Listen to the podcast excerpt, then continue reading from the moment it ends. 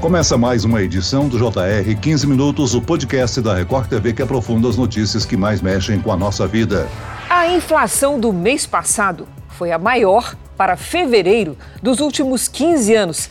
Esse aumento nem levou em consideração os reajustes dos combustíveis, que devem pressionar os preços agora em março. Na fila para tentar economizar, a Marília deu sorte. Ele tá 6,79, eu dei uma parada. Nem todo mundo conseguiu. Todos têm aumento. Todos. Um absurdo, cara. O que eu coloco combustível é, não, não, não compensa o trabalho que eu faço. A gasolina, o diesel e o gás de cozinha estão ainda mais caros. O último aumento da Petrobras fez os preços dispararem. Em alguns lugares, o valor do litro da gasolina chegou a 10 reais. Mas por que os preços subiram tanto? Qual a relação com a guerra da Ucrânia? E o que está sendo feito para conter a escalada de preços? O 15 Minutos tira essas dúvidas com o advogado especialista em petróleo, gás e energia, cofundador do Centro Brasileiro de Infraestrutura, Pedro Rodrigues. Bem-vindo, Pedro. Bom, obrigado, é um prazer falar com vocês aqui no 15 Minutos. E quem nos acompanha nessa entrevista é a repórter da Record TV em São Paulo, Ingrid Gribel. Ingrid, o brasileiro tem sofrido para abastecer o carro, hein? Oi, Celso, tudo bem? Tem sim. O preço disparou. Na maioria dos postos, o litro da gasolina fica em média entre 7 e 8 reais. Mas em alguns esse valor chega a 10 reais. O reajuste autorizado foi de 18,77%. E não é só isso. O gás de cozinha está mais caro. O aumento no preço foi de 16% e o valor do óleo diesel também subiu. A alta foi de 24,9%, o que pode trazer vários reflexos, como o aumento do preço dos alimentos e da passagem do transporte público. Antes de explicar o aumento, doutor Pedro, vamos tentar entender como é que funciona a política de preços da Petrobras. Olha, a política de preços da Petrobras, ela acompanha o mercado internacional de petróleo e de combustíveis. A gente tem que lembrar que o Brasil, ele é importador de derivados de petróleo. É, nós importamos gasolina, importamos diesel importamos GLP. Portanto, a Petrobras ela não consegue sozinha suprir toda a demanda do mercado nacional. Então, ela precisa ou ela mesma, Petrobras, importar esses combustíveis ou importadores independentes ou outras distribuidoras ou qualquer agente que tenha interesse autorizado, né, que tem interesse em importar esses combustíveis do mercado internacional. Logo, para a gente não correr o risco de ter desabastecimento, nós precisamos seguir as políticas de preço né, e o mecanismo de preço do mercado internacional. Porque não tem sentido, já que nós somos importadores, alguém né, importar um produto por um preço e vender aqui no Brasil por um preço mais barato. Isso desincentivaria as pessoas, né, os agentes a importarem. Essa política de preço da Petrobras, né, de paridade importação, ela facilita e beneficia beneficia o consumidor brasileiro, dado que a gente não tem risco de desabastecimento caso essa política fosse feita diferente ou até mesmo prejuízo para a própria Petrobras. Já aconteceu no passado. A Petrobras acabou subsidiando, né? O balanço da empresa acabou sofrendo com esse tipo de mecanismo. Ela importava produto mais caro e vendia produto mais barato. Né? Isso aniquilou os importadores independentes e quase levou a Petrobras à falência. Agora, Pedro, vamos explicar o seguinte: o Brasil é autossuficiente em produção de petróleo. O que, que ele importa?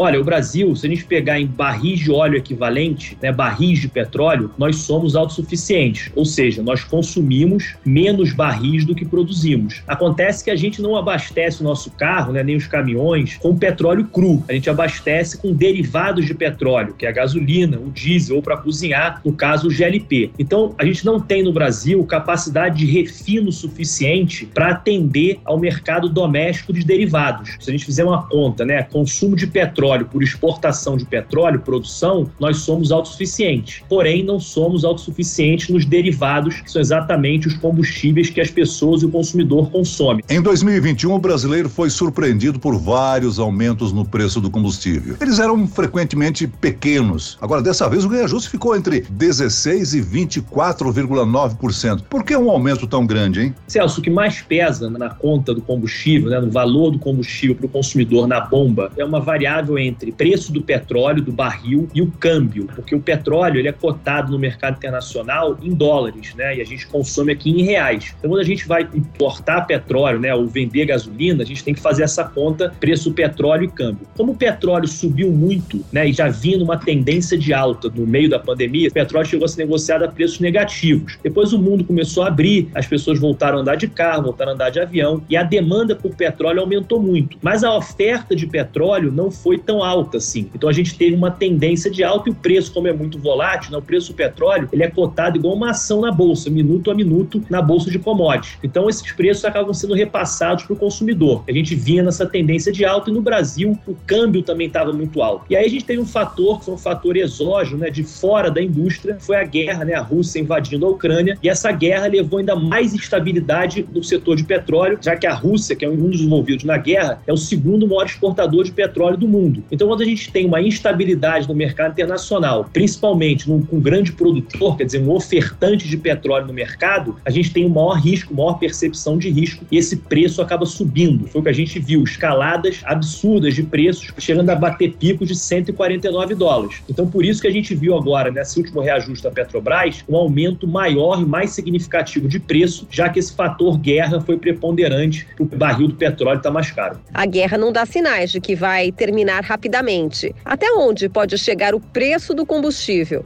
Olha, Ingrid, isso é uma pergunta de um milhão de dólares, né? Muito difícil a gente afirmar a que preço vai chegar. Até porque, como eu coloquei, a gente está falando de fatores de fora da indústria, né? Que não tem a ver com a indústria. Então, para a gente ter um nível de comparação, a gente trabalhava com preço médio de barril de 90 a 95 dólares. E a gente está vendo esse preço caminhar para 120, 130, batendo picos até de 140. O que vai determinar até quando esse preço vai subir, sem sombra de dúvida, é até quando vai durar a guerra e como vamos sair da guerra, né? Porque a Ucrânia é um país que ela tem logísticas, né, de oleodutos, gasodutos que passam pelo país, que abastecem a Europa. Então a gente não sabe, né, uma guerra pode acontecer algum acidente, um ataque a essas infraestruturas, e aí o preço vai subir mais ainda. Então muita coisa eu acho que pode acontecer no decorrer da guerra, ataque a outras facilities, né, outras infraestruturas que o petróleo passa, o mercado mundial dependa dessas infraestruturas. Então dependendo de como e quando vai acabar, a gente vai vendo ou escaladas ou reduções de preço. Né? O presidente Putin Putin deu uma declaração muito polêmica, dizendo que o preço poderia a 300 dólares. Eu acho pouco provável. Né? Para a gente chegar num preço de equilíbrio, né? Um, sem ter essa volatilidade toda que a gente está vendo, aí vai depender muito do andar, de como essa guerra vai terminar e quando. É claro, né, Pedro, que esse aumento causa uma reação em cadeia. O diesel, por exemplo, deve impactar diretamente no preço da cesta básica. O preço dos alimentos aqui no Brasil vai subir ainda mais e podemos ter de novo uma greve dos caminhoneiros, não? Sem dúvida. Eu acho que tem dois combustíveis combustíveis, né, dois derivados de petróleo que talvez sejam mais latentes para as pessoas, né?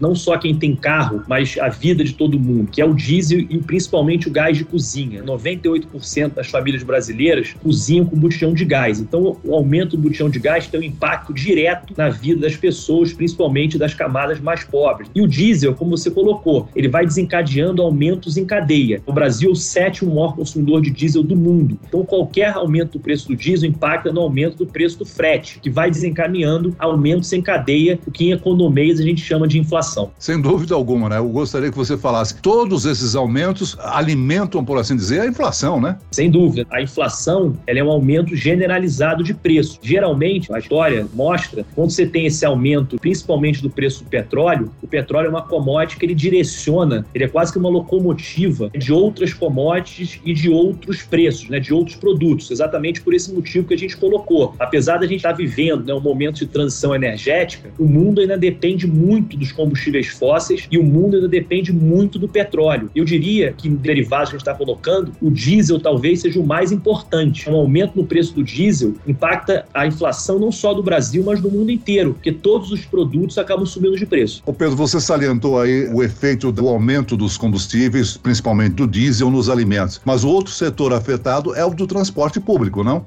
Sem sombra de dúvida. O transporte público também. Hoje a gente já tem movimentos né, de cidades que troca né, de combustível para ônibus elétrico, ônibus a gás natural, o que é muito benéfico, né? mas isso ainda é muito pouco. O Brasil é um país né, que a gente tem uma linhas de metrô muito pequenas. As pessoas ainda dependem muito dos ônibus municipais, intermunicipais, interestaduais para se transportar. Então, sem dúvida, se o diesel continuar nessa tocada, nessa subida de preço, as passagens de ônibus também vão subir. Na maioria das cidades e estados, o transporte público é subsidiado pelo governo. Seria hora de reajustar os subsídios para as empresas de ônibus? Olha, o ônibus ele é um transporte, um serviço público, um serviço regulado, está dentro do município pelas prefeituras, está entre os municípios pelos governos estaduais. Essas empresas elas têm geralmente revisões tarifárias, são contas que as empresas mostram para o Estado, o Estado checa as agências reguladoras e aí sim fixam uma passagem. Eu não tenho dúvida que se o preço continuar alto dessa forma, nas próximas revisões tarifárias, os municípios, os estados,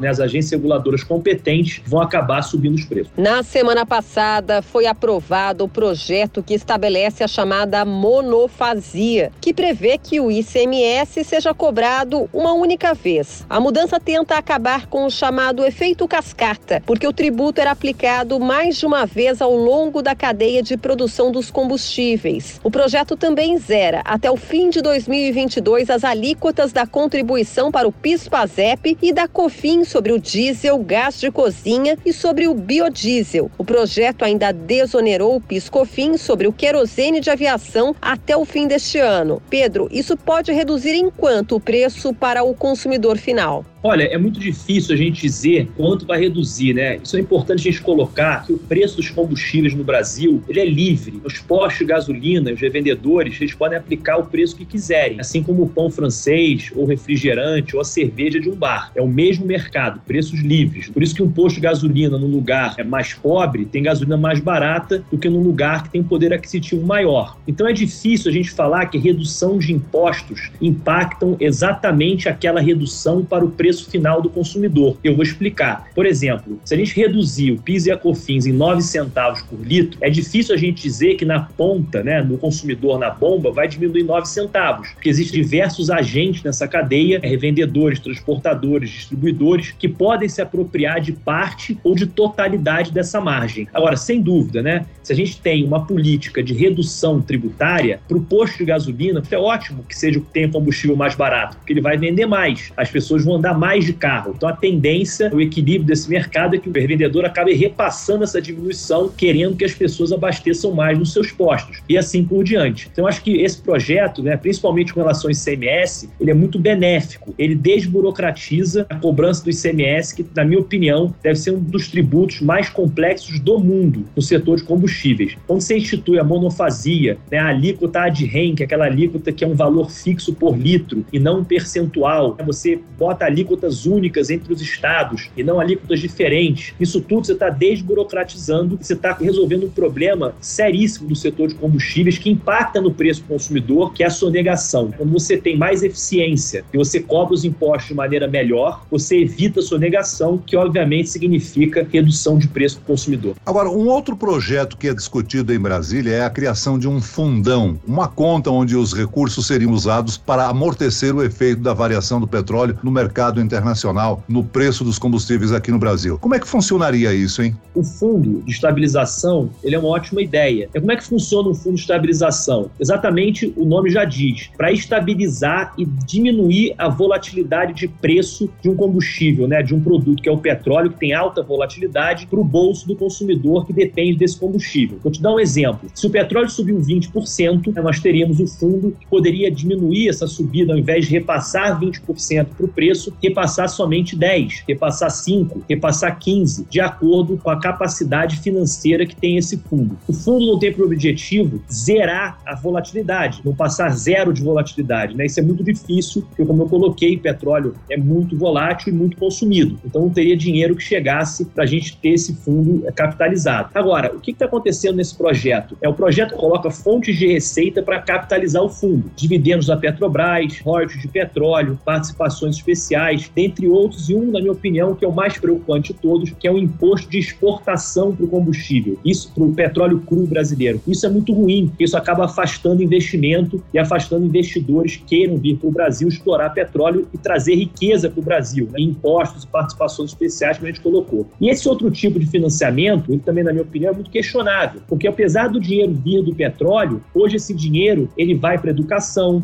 vai para saúde, vai para segurança pública, talvez áreas mais importantes do que subsidiar o combustível. Então, o fundo de estabilização deveria ser pensado como um mecanismo que se autofinancie, ou seja, quando o petróleo está barato, esse fundo iria cobrar uma taxa, um tributo, uma contribuição que pudesse capitalizá-lo. Para quê? Para quando o petróleo estivesse caro, esse dinheiro fosse colocado novamente e amenizasse essa volatilidade. É um ponto importante, muitas pessoas dependem do combustível para o seu trabalho, o que eles precisam, além do combustível mais barato, é previsibilidade. Né? Para quê? Para que ele calcule o preço do frete, calcule o preço da corrida, para que ele consiga se organizar financeiramente. Então, esse fundo visa isso, trazer mais estabilidade e não necessariamente preço mais baixo. Muito bem, nós chegamos ao fim desta edição do 15 Minutos. Eu agradeço a participação e as informações do advogado, especialista em petróleo, gás e energia, cofundador do Centro Brasileiro de Infraestrutura, doutor Pedro Rodrigues. Obrigado, Pedro. Foi um prazer falar com vocês, estou sempre à disposição.